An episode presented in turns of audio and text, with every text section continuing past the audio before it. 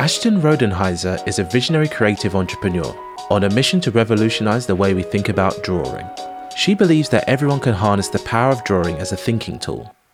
In this episode, you'll learn about the art of sketchnoting, you'll discover practical tips for getting started with visual note taking, and explore the benefits of incorporating drawing into your learning, note taking, and communication skill set.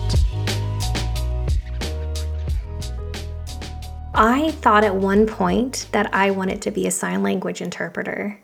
So, in order to do that, you have to take it in the city. And I had just finished a two year college program and was considering going into this other program, but you needed to take take some prerequisites. You had to take some ASL classes before you could even get accepted. And so I had to move to the city to take those and got a job that I really liked, ended up staying for four years. And took the prerequisites to get into sign language school, but I didn't end up doing it. You know, not really any reason other than the fact that I did want to move home and I didn't want to have to travel back and forth because I wanted to stay at that job for a little while because it was really good skill building opportunity for me. And yeah, things just kind of changed um, direction for me. So I ended up not going down that path, but that's was the primary reason why I decided to move there in the first place. Right. Okay. So you've kind yeah. of always been into alternative or less common ways of communicating, should I say? So you know, sign language is a way to communicate with deaf people, but yeah. for you right now, what you're doing is you know you're trying to communicate with people in a way that you know apart from blind people, but I guess you know there's braille. You know, everybody can understand. Yeah. It's a, a, universal language, which is drawing or graphic note taking. So, when did you kind yeah. of become aware of graphic note taking, or you know, when did this come across your radar? Yeah, so the job I was just telling you about, some of the skills that I was learning there was around like community development and facilitation. And I really fell in love with the idea of how you can help groups of people move through whatever it is they're working through to get to some sort of goal and allow them to kind of come to their own understanding by just navigating the conversation, asking the questions, feeding back to them what you're hearing. It's less about you knowing the information and more about creating that safe space to help them navigate their own thoughts. And I really fell in love with that concept and that way of working. And when I moved back home, I wanted to try to continue to do that a little bit more, but it's a little difficult to. Uh, I, at the time, I didn't have a business, I didn't have a consultancy practice or anything. I was quite young still. And I was just trying to connect with other facilitators in this very small place, and there's not very many of us. So I started volunteering a lot and trying to put my facilitation skills into action on a volunteer basis. And one of my uh, now very good friends uh, that I was volunteering with, he is a facilitator. And he told me about this one day workshop that was happening in the city on graphic facilitation. And I've always been very creative. I think I probably, if it would have been supported more, maybe I would have been an artist, some sort of artist. I don't know what I would have been, but I probably would have been some sort of artist. And honestly, I took that one day workshop and that was it. I, it was this beautiful coming together of all things creative, which I've always really loved, and this facilitation side where you can feedback, harvest what you're hearing in word in pictures instead of words in those types of settings. And that was like almost exactly 10 years ago. It was like October or November of 2013. So, yeah, and I really fell in love with it and decided a few years after that that I would create a business around it and really kind of go all in on it. Nice. And for the listener that doesn't know, what is graphic note taking and like how is it better than, you know, just writing down normal bullet points like most people would? Yeah, so we, most of us think in pictures, right? And of course, I'll just I'll just get the cliche out of the of the way now. You know, a picture's worth a thousand words, mm-hmm. right? Most people resonate with imagery, and sometimes I'll also use YouTube as an example because it's the second largest search engine in the world for a reason, right? We want to see things, we want to visualize things, we want to see someone making something, and you know, it's just our natural way of being in the world. It's just everything's very visual. So it almost is odd now that, you know, I think about it now when we traditionally use uh, note taking in the classroom when we were younger, it's all words. And for some reason, along the lines of when you're in elementary school, you go from drawing all your pictures before you're ready to write all the words, then to just all words in like a matter of, you know, going from one grade to the next. And I just find that such an odd uh, shift that we make. And it, it's almost, I think it was just maybe almost unconscious. I don't even know. But we want to help kids write in words, so we take the drawing away, which I just think doesn't make any sense at all. And when we use drawing, um, we kind of have to redefine what drawing is. And unfortunately, most people along their life, some way, had some sort of experience where drawing was, or, or any kind of like creative thing that they were doing was uh, squashed or squandered, right? Most people have that experience. They either remember or they just have this like inner feeling of like, oh, I'm not creative. Oh, I'm not an artist. Oh, I can't draw. Oh, I can't do this. But, you know, creativity is such a a skill set not it's not it's just like a way of being that is just innate to us that like I really truly believe that everybody is creative in their own way. It's just they might not be creative in a traditional sense, right? Maybe you're really good at making people laugh, like that's being creative. Maybe you're really good with words. Maybe you're really good with taking pictures on your phone. Like we're all creative in really different ways, and it doesn't have to be, you know, putting pen to paper. But I also believe that everybody can draw in the sense of if you can draw if you can write letters, you can draw because letters are just drawing in disguise, right? Letters are just lines, they're circles, they're swirls, they're zigzags, whatever, right? And those are the core elements of drawing, right? So, doodling as an art form is really like non-threatening way for people to be creative because it's just like, oh, I'm just going to do a doodle and because it's called a doodle it doesn't really mean anything. But doodling in a meeting or in the classroom can actually help you remember more information, up to 29% more, right? So there is stats and studies, though I'm not going to like run them all off now because I'm not the best like stats and studies person. Mm. but they are an incredibly powerful tool to help yourself think and engage in a different way in our brain that helps solidify that information. And when I started this path down like graphic facilitation and live illustration as, as like for others, I started to really experience the power for myself and for the people I was working with, which is why I really decided like to kind of dedicate my life to learning how to do this really well. And then several years ago, I was like, this is a skill set that I really believe everybody can learn, even if you don't consider yourselves creative or you're not a, you know, you don't know how to draw or what have you. Like, you can learn the drawing skills in a very short amount of time, and and benefit from, you know, the value behind, you know, visual note taking and sketchnoting. Hmm.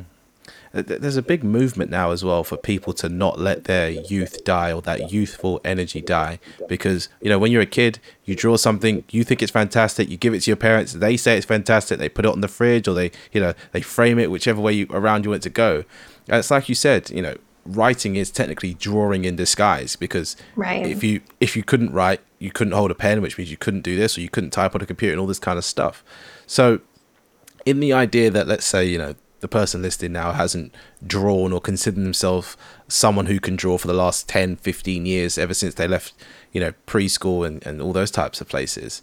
How do we get started with sketchnoting what does that look like in a meeting? Let's say you know for the most boring or one of the most boring professions going i'm an accountant. I'm in an accountancy meeting. How can sketchnoting help me make this into a more memorable experience? And where do i start Right on. I will definitely dive into that, but I want to comment very quickly on something that you just said about, you know, when we're young, you know, they say it's fantastic and they put it on on the fridge and all of that. But my first career was actually as an early childhood educator. And one of the things that we learn as ECEs, which is mostly 0 to 5 years old, is when a child creates a piece of artwork, you're not supposed to, quotation, tell them it's beautiful or say that it's pretty. Their artwork and their drawings or whatever they're creating is meant to open a conversation, right? So, just as an early childhood educator would talk to a child about their artwork, that's how I see sketchnoting and all these other types of things. They art creates a conversation, right? Sketchnoting helps deepen that conversation, right? Tell me about the color you used. I really like how you did that zigzag line. Like, why did that connect over here? Right? You ask questions to help them prompt in their thinking and explain further. So I just wanted your comment about, you know, just sort of like, oh, you put it on and it's like you, people say it's beautiful, right? I think that's where there's a bit of that disconnect because then there's focus on the product versus the process right? And the beauty of sketchnoting is in the process of it. You know, I do teach the aesthetics of it because people want a sketch note that looks nice, and I totally appreciate that. And I've worked very, very hard over years to create sketch notes that look nice, especially when they're for clients. They better look pretty decent, right? Um, but yeah, I just wanted to comment on that before I kind of go into your next question. Yeah, no, definitely. I mean, that makes sense. And as well, because you're, you know, more educated on this topic than I am, I don't have children. I've never worked with young children in, you know, a professional setting. That makes perfect sense that you should be using it as a, a trigger point to kind of go, hey, that's so cool. How did you make that green? How did you make that orange? Exactly. And I'm sure yeah. there's parents out there that obviously knew this already, but I had no clue. So, uh, you know, you're educating me on this already. But yeah, how, how do we use yeah. sketchnoting in our in our meetings or, you know, in our day to day lives? What does that look like, and you know where is it applicable? Yeah, so I think sometimes when we use the word, like when we start talking about sketchnoting and visual note taking, people automatically go to the extreme of like, oh, now we have to draw everything, and I don't know how to draw, right? And then that just closes the door. But sometimes it's even just a matter of just in incremental shifts by per small percentages, right? So if you capture all in words now, maybe you capture 98% words and you add in a, start to add in a little bit of visual elements just very you know in small ways and then over time as your confidence grows and you start drawing things over and over again and you build up that muscle memory maybe you can shift it but the writing is still always going to be really important. Like content content is always going to be like king or queen of of your sketch notes. So you need to have you're going to still have a lot of information on there. Um, one of the first things that I encourage people to do is to throw away lined paper and start capturing on plain paper. So if it's white or if it's purple, it doesn't really matter what color um, the line the the blank piece of paper is. But most people have printer paper lying around. You know, just grab that, throw it from vertical or portrait style to its side. And those two small shifts alone just kind of tell your brain, like, something's different here. Like, what are we doing? I'm going to capture my notes, but the paper looks different. Where are my lines? Like, what is happening? So, even just that small shift makes you, forces you kind of out of that traditional note taking sense of just capturing line after line of information. And with sketchnoting, you have to trust yourself a little bit around how much information to capture and trying to synthesize. And the beauty that I think sketchnoting and visual note taking helps solve the issue when you're in a meeting or you're in a classroom. A lot of times when people are taking notes, if they're typing them, they're just typing words like a mile a minute or they're writing down everything that they're hearing as quickly as they can. But you're missing the most important part, which is the thinking part, which is the part where you listen to something and you're trying to make sense of it and then you capture it down, right? So, sketchnoting, visual note taking add in this extra element of the thinking, right? Because sometimes when you just capture all your notes on line paper and then after you're like, what did they just say? Like, what just happened in that meeting? Like, I have no idea. I have all these notes, but I don't remember anything right? Because we skipped that part, which is pretty darn important of the thinking, of the making sense of what you just listened to. And when you have to like be thinking while you're listening and then add in a little line or a little square or a little stick person or whatever you want to do to help visualize it, that's just going to reinforce that thinking that you did. That, you know, you could just do in words, but because we're visual, most of us are visual, um, Uh, engage in a visual way, it's just going to be more of like once you kind of get over and you learn some like little drawing skills, you know, it just becomes more of a natural way of, of capturing. And the first element that I always teach is how to draw a line, right? So it's not, we're not talking rocket science here when it comes to drawing, right? And how you can use simple elements like a line to help emphasize different things. So, a line, you could create a sketch note that is just information and lines, and it would look pretty nice. And it probably would help you remember more too, right? Because a line can help you connect, can help separate, can help highlight, can help show flow of information around a page, right? You can do a lot with very simple things like a line. Turn that line into an arrow, turn that line into a square, right? Just simple shapes to kind of get you started. Mm. And so let's say we're now sketchnoting and for us we're we're new to it so we're going to do a lot less writing a lot more thinking so we might take the highlight words of what we're talking about here. You know, we might have, for example, now, okay, I've got the word podcast and I've put a line between it, and I've put guest, and I've put another line, and I've put story. So these are kind of three mm. buckets I want to pleasure, like you know, fill up. So all right, we're doing the podcast. I've got the guest. Now, what's the story type thing? Now, let's say I'm in the story bucket. How can I draw my notes to kind of get an idea of what's going on in my head. What's the kind of formula we're using here? I've already got the lines down. I've drawn three lines. what's the next step past the lines?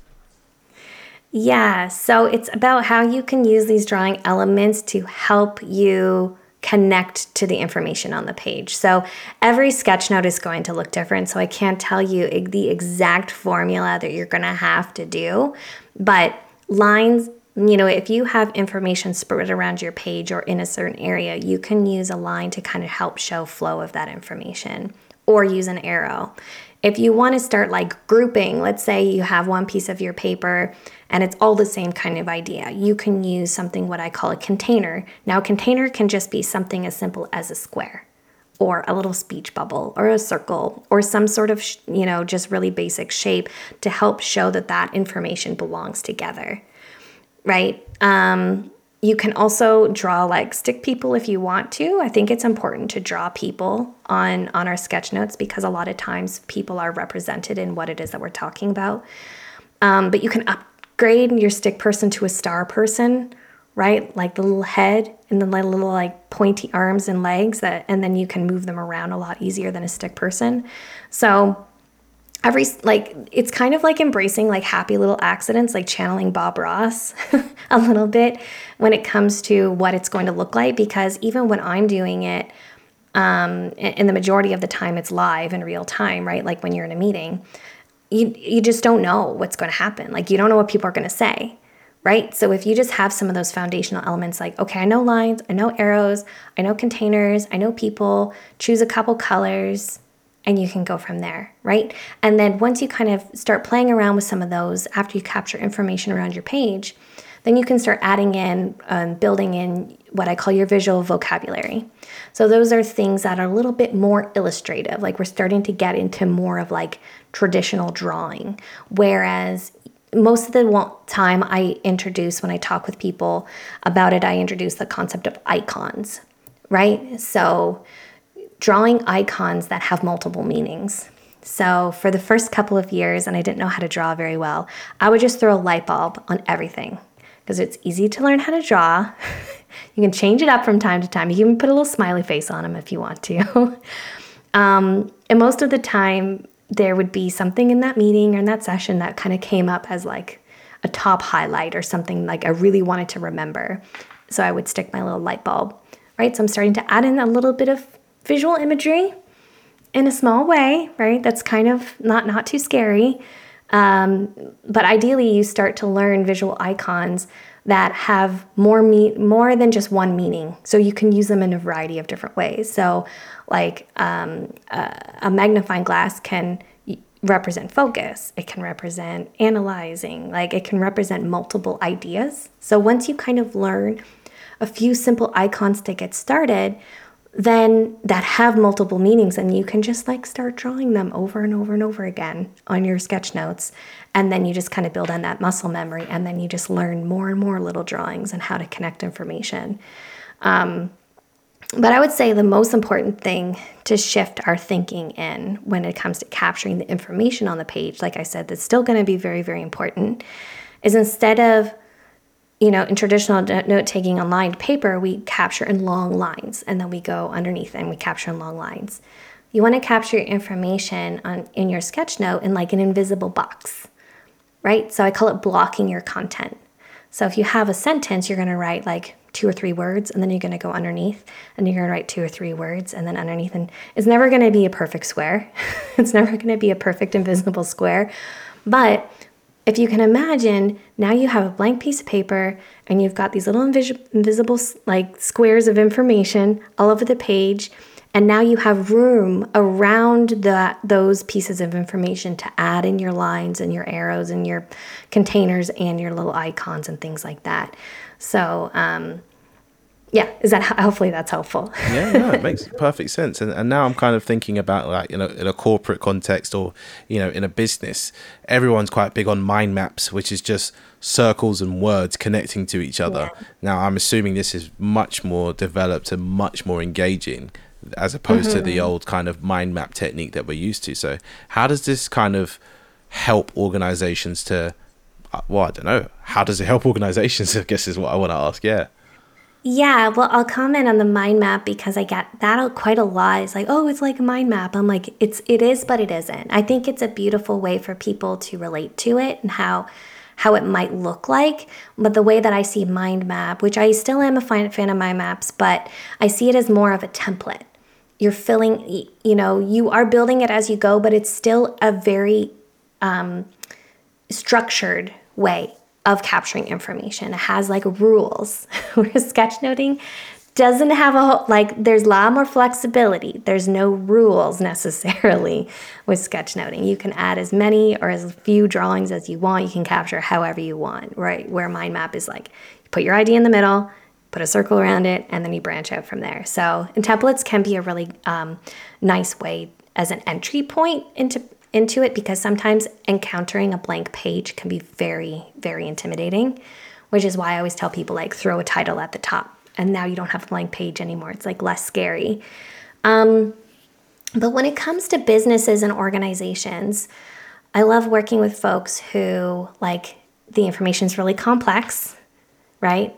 It's very, uh, you're trying to move through, you know, and gain clarity on something when you're in situations where there's multiple voices, it's a really beautiful way to really showcase that people feel heard and valued in the room, right? So you say, you throw out an idea there, and the graph, usually I call myself a graphic facilitator or a live illustrator when I'm in those scenarios. And someone throws out an idea, and here I am capturing what they just said, right? Whereas a lot of times when we're in these types of settings, people throw out ideas or there's really loud voice or what have you, and you don't know if what you said was, was heard. Um, you don't know if it was even a good use of your time to be there. And then a lot of the time, the outputs from those types of meetings are reports, which are all words, and they get stapled and put in a drawer, never to be seen again. Um, so when I work with people, I'm like, no report here. you don't get a report because you get the graphic that represents everything that was just said. And if you want a report, you can write one. you can go ahead and do that, but I'm not doing that for you because the visual is really helping reflect what it is that they're trying to move through and get towards right? And then I've had organizations hang them up in their hallways or their lunchroom as this additional accountability tool. So there's this sort of engagement in the room, which is really beautiful to allow people really to feel engaged and heard and valued and seen. And then this output at the end that now you can actually go on and do your work and you can see what it is that you were trying to accomplish or trying to do. Mm. Yeah. And you know what? I think what you're doing is the future. You know, there's going to be a lot more people hiring people like yourselves to come to their conferences or their talks and create this graphic that then gets sent out afterwards, as opposed to here's a recording of the whole thing for you to watch. It's like, no, here's the graphic. You were there for that. It will trigger the right, right. parts of your memory and get you going. But exactly, for the yeah, well, for the people out there that kind of go, okay, I've got this graphic now. What do I do with it? You know, what is mm. the kind of aftercare of having the graphic? How do I utilize this wonderful piece of art or this wonderful memory kind of storage solution to its full capacity? Hmm. Yeah. Well, there's this there's this other stat. If I can get it right, it's you know if when you take words and pictures and you put them together, it increases action up to 89%, right? So by having the graphic and hopefully reflecting on it can help you increase your action that you will do something with that information. So I do a lot of conferences, like you just threw out conferences. I do a lot of those.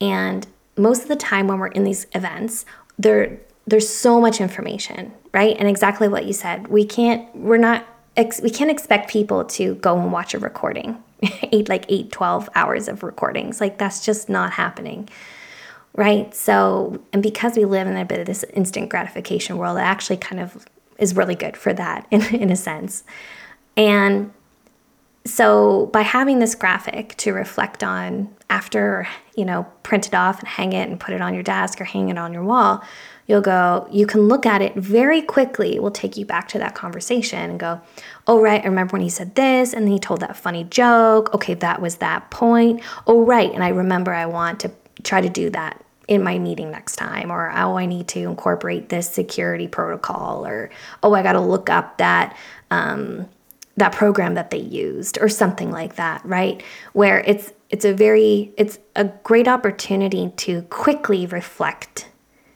take you back to that conversation. Remember what you wanted to remember most about it, and then have that increased opportunity for action, which I would like to think that most speakers at a conference or most so and so's at ahead of a meeting want you to actually do something with whatever they just said, right? So if you can increase that action, I think that is it's it's I think it's more benefit than what people realize. Then sometimes they want the illustrator to do the thing in the room and it's cool, but sometimes I don't even think they realize all the extra value benefits that they're getting from it, like that that increased action.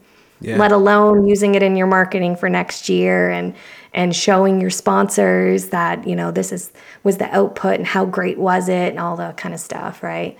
Oh yeah, no, most definitely. I, I, was at a conference last week, and the guy that was running the conference, this guy called James Sinclair, who's a pretty decent entrepreneur over here. The reason I say pretty decent, he's not you know Warren Buffett or anything like that, or Elon Musk, but he's a big entrepreneur here, and he had these flip charts that he was going through, drawing, and he wasn't you know drawing pictures per se, but making a graphic and drawing it, and then you know notating on it there, and it's very kind of you know intense because you know you're watching mm-hmm. him do this you're watching him create it you know blank sheet of paper. Now there's a graphic on it. Now there's a word there. He's drawn a line between the two. He's telling you you know this and this and how to do this and that. And at the end of the conference when we were packing up everything and you know getting out of the venue one of his assistants ran over and was like what do you want me to do with these? He's like oh keep them because i'm going to use those for youtube videos in the future. Like they're already mm. there you know what I mean? I'm going to make sure that I use these again because now they're my thoughts right. actually put down. So it was, it was really interesting to hear mm-hmm. how you, mm-hmm. you know, said that these kind of get used.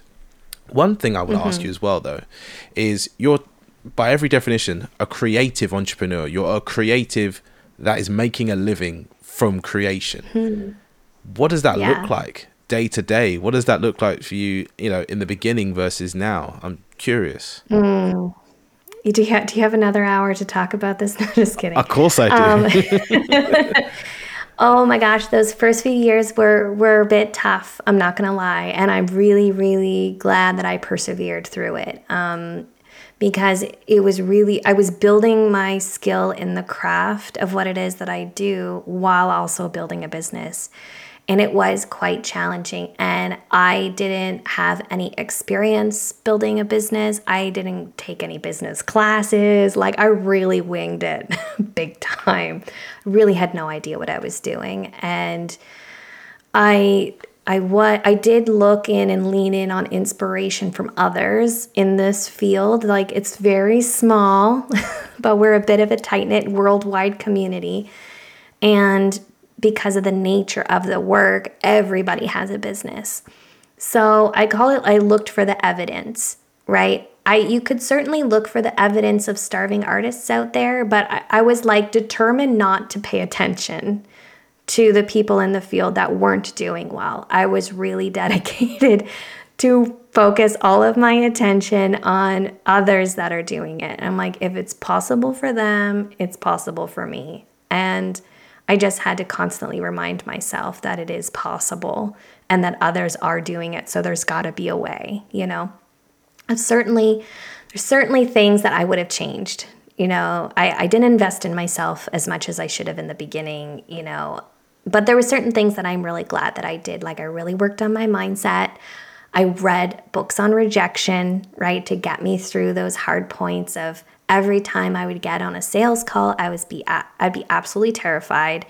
Every single time I got a no, I was absolutely gutted. It was it was a hard go there for a while, and of course, I got lots of no's because of so many different reasons. Either it was the pricing, or it was my energy, or I just didn't explain the value enough. So it was like those first few years were a lot of trial and error, and I'm glad I sort of muddled my way through. And I feel like I am kind of on the other side. It's more just working with repeat people, and people see me at an event, and I worked with them. You know, it's I'm not having to do as much putting myself out there as I've had to. Um, and even with COVID, I I was 100% in person before COVID. So then on a overnight I had to take my in-person business online. And so that was quite a learning curve, right? So it certainly has had its ups and downs over the years for sure. But I, I am glad that I, I've persevered and I really am finally kind of on that, that other side over the last little while. And which gives me this opportunity that I've been wanting to do for a long time is like, you know, you don't have to just hire me to illustrate your conference or your meeting, but you can learn how to do this for yourself, whether you're a student or you attend a lot of meetings or you just want to do it for fun. We should probably mention that it's fun, right? So, um, you know, it's it's allowed being able to kind of have this flexibility in my business uh, to be able to add in this this piece that I've been wanting to do for a really long time is to teach people because you know I, I just want more people to experience the power of of how they can visualize their ideas and information. Yeah. Yeah. I'm glad you mentioned that idea of like in the beginning you were struggling because you didn't know how to set your pricing. You said your energy might not have been right and the value proposition wasn't there. I think a lot of creatives can kind of you know take the same energy they've put into learning their craft whether that's you know music or drawing or whatever it is and take some of that hard sweat equity of you know doing something each day and getting better bit by bit by bit into business skills and mm-hmm. you learn you know the basics of sales dealing with rejection knowing how to yeah. put your price in the right place or you know talking to the right people that are ready to pay that price or see the value in what you're doing which is you know infinitely like a skill that you should know is basically sales. People say if you know sales and marketing, you'll never be poor. I'm like, okay, yeah. great, yeah. you know, but you can't tell that to a creative person because they're more focused yeah. on the, oh, this, you know, gives me joy. It really feeds my soul. It's like, yeah, but you gotta sell. You know what I mean? And selling, you can't sell with every soul in it. Unfortunately, selling is selling, and there's an art form to it. You know. Yeah, it is definitely a funny thing because when you get uh, when you get a no or rejection as a creative person, it's extremely difficult to not take it personally. Like, no, they're not attacking my work and my creative. Everything about it is like my creativity. And it's not that they're saying no, they're just saying no to the service and not no to you as a creative. Or so it, it is a, and yeah, you really do have to work on your mindset to get out of that um, starving artist mentality because that can just like hold you down so so much. And i do speak to a lot of creatives and folks who are you know anytime i get an opportunity to speak to like young people about entrepreneurship i'm like yes pick me pick me because i'm like me with the weird business. You you can do it. Like it's possible to to be creative and be successful like have the flexibility that that you want when it comes to being an entrepreneur right? Um, it's probably maybe a good and a bad thing that i am a bit of a workaholic. Like i do love to work. I do and i and i am fascinated by business. So by having that maybe the workaholism was a good thing in the, those first few years because i just wanted it so bad that I was like, I, you know, um, and, and I had, I, I've always had kids while building a business, right? So also trying to raise like small humans and build this business, you know, it's, it, it, it was tough there for a little while, but, and I'm always, it's, it is fun to, now that my kids are a little bit older too, and how they talk about what it is that I do. They're like, "Oh, mom's drawing pictures for someone again," or what, or you know, they like to tell people I'm an artist, and it, it's it's really cute. I really like it. Yeah. Yeah, I mean, in this day and age, job titles are just like not even a thing of the past. They're just really strange and all over the place. So yes, technically you are a full time artist as far as yeah. they're concerned, and then for you, you're like, no, I'm a sketchnoting whatever yeah. professional but you know there's all kind of weird titles out there there's like people that have done this thing called agile whatever and they call themselves yeah. lean black belt sigma six is you know all these weird titles and it's, it's absolutely ridiculous but um, oh, I love changing my title. I change it all the time. I've been calling myself a professional doodler lately because it's just fun. It's like, well, what? You're a professional doodler? Like, what the heck does that mean? Yeah, well, that sparks conversation. It's just fun. Yeah, no, it's just fun. Yeah, that, that feeds back into what you were saying earlier about you know getting the value right and getting everything to do with what you do correct. If you say I'm a professional doodler, people go, what is that? Suddenly now the conversation is yeah. going from a different place from you going, oh, hey, there's this thing called sketchnoting, and if you do this and do that, then it does. It's like you know that's not what's selling to somebody. Someone's going to buy from you because they believe in what you what you're doing, or they're just curious about it. So, mm-hmm. you mentioned that you want to teach people this. Mm-hmm. What does that look like? Where can they get you to you know to teach them these things? What kind of things can they expect to learn on your course? That kind of thing. Yeah, so I really kind of took the the last well, I guess at that point it was like 8 years of learning this skill for myself and the trials and tribulations of all of that. And I really felt like a beginner beginner beginner content was missing in this in this field and a lot of the stuff that you see are people like me who've been doing for a long long time. So, I went on this journey to write the beginner's guide to sketchnoting book and I, I it took me about a year and a half, which isn't too bad, but I also did I really leaned in on this philosophy by this guy named Rob Fitzpatrick. He has a book called Write Useful Books. And I was really on a mission to write a useful book because what happens a lot of the time is in with nonfiction, you get to the end of the book and you're like, what did I just learn? Did I just learn what the title was? That was pretty much it like their idea books. And I did not want to write an idea book on sketchnoting and why sketchnoting is great and what it's good for and blah blah blah. Like you just got that from listening here. Like you can skip all of that. like you can Google those things. Right? But someone who's like, oh, I want to try something different that's going to help me, right? They don't need to like read 500 um, pages of why right? So once I sort of heard and, and leaned in on his philosophy, I I sort of set the wheels in motion. And one of the things that he kind of um, encourages people to do too is the beta, beta, beta reading process, right? So I did three and a bit, because I had to rewrite a chapter, three and a bit beta reading rounds where I got feedback from people um, and that was such a valuable learning experience while writing the book because it highlighted things that I thought were common sense that were not for people, and things that I was missing or things that people were confused about. And it, yeah, it really helped me be able to really stay grounded and rooted in the idea of trying to write the most useful book as possible. So when someone gets to the end, they're like, I can sketch note now right? It's not a long book. There's ton it's mostly drawings. drawings that help just reflect what it is that I just wrote, right? It's mostly drawings. And really to try to make the this learning the skill as easy as I possibly can, right? Which is why some of the things I mentioned earlier about like draw a line, then draw an arrow, and like things that just start to like build upon each other.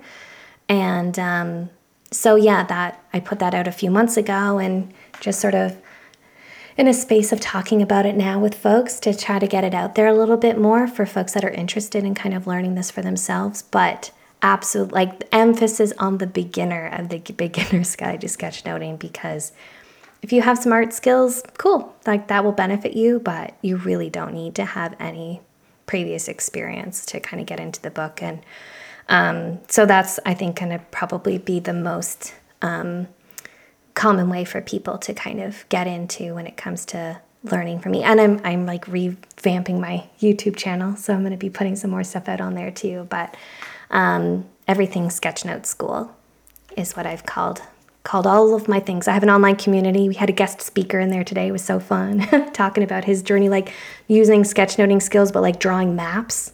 That was really cool, right? So all these different use cases for it too. It doesn't always have to be, um, you know, oh, I heard information, I drew it down, right? I posted something in the community too of a recipe.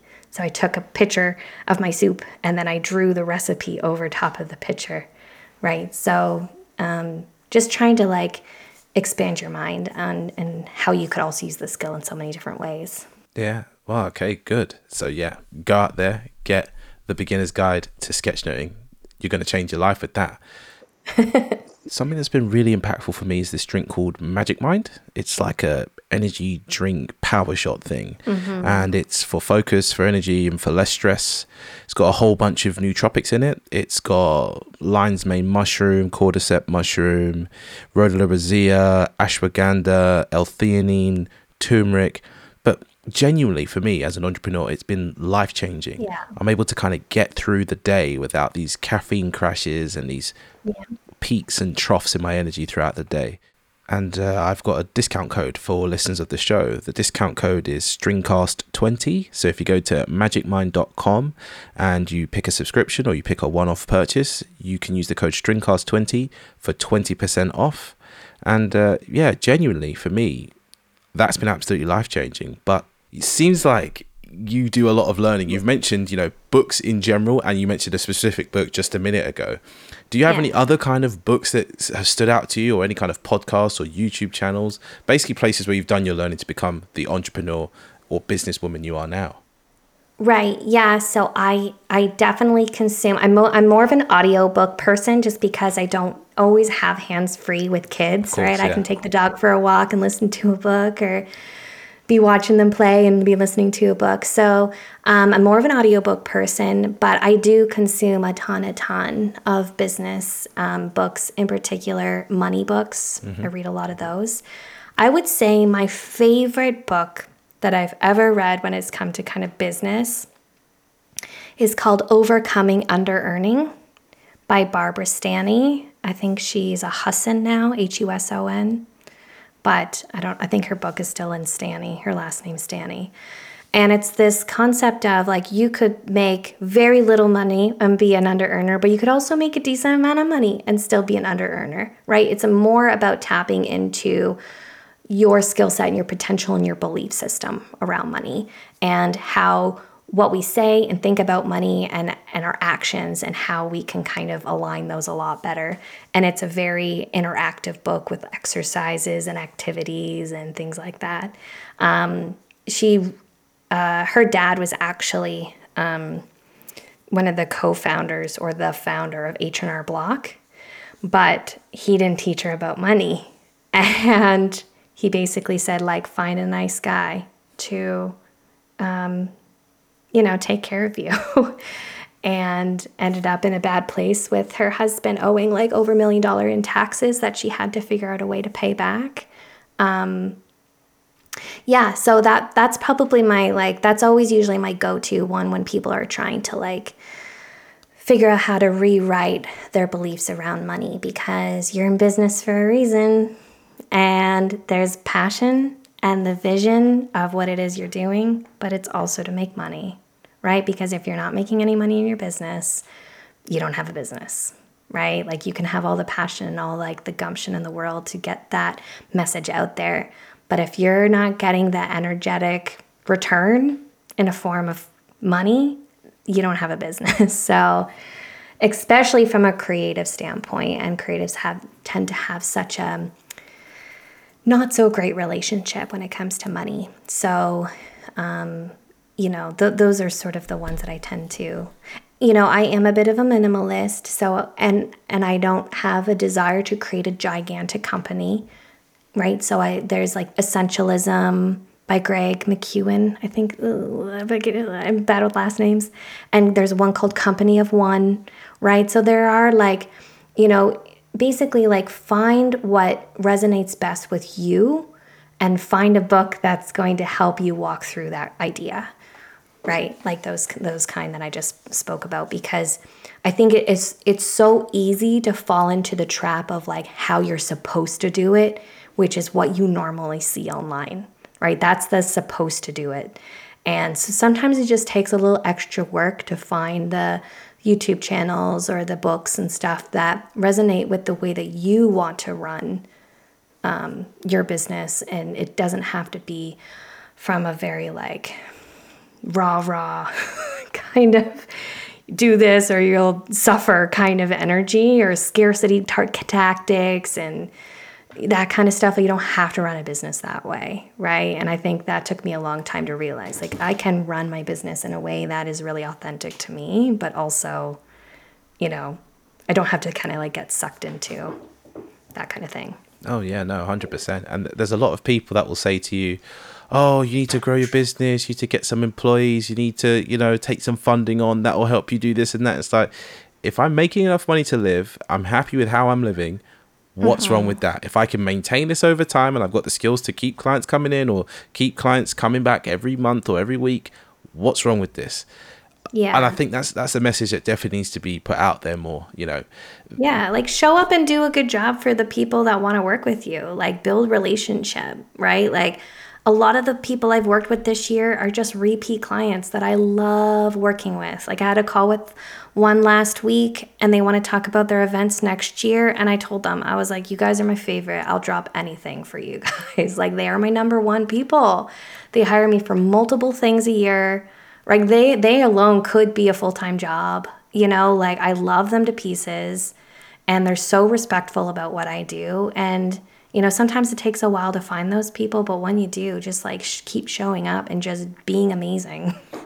and it will just sort of work itself out. Yeah, and that, that's part of entrepreneurship is you know believing as well as doing customer service or you know having good client relationships and you know one thing that's obviously quite clear here is that you you have clients, you have your business, it's running very well, and I've been asking people this you know kind of on and off over the however many episodes I've done, but I'm wondering like what is the vision for your business or what is the mission because you know a business without a mission mm-hmm. doesn't really sell so well. So I'm wondering you know what is the the mission of your company or your business?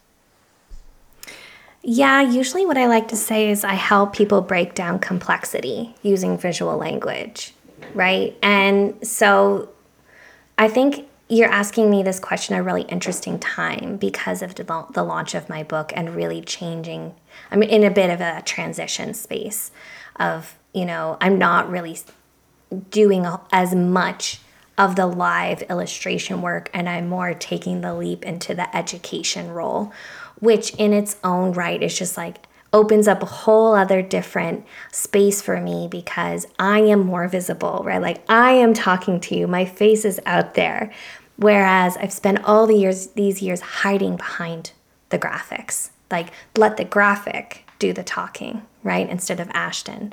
So for me, the mission and vision of the business is trying to get this skill set in as many hands as possible, right? And less about me spending t- as much time being the illustrator, you know, because I can't impact as many people in that way. They can experience it for a point of time, but now I'm trying to be more like, how do I get that marker into as many hands as possible so they can experience it on an ongoing daily basis, even. And whereas, you know, instead of me just being there for a point of time.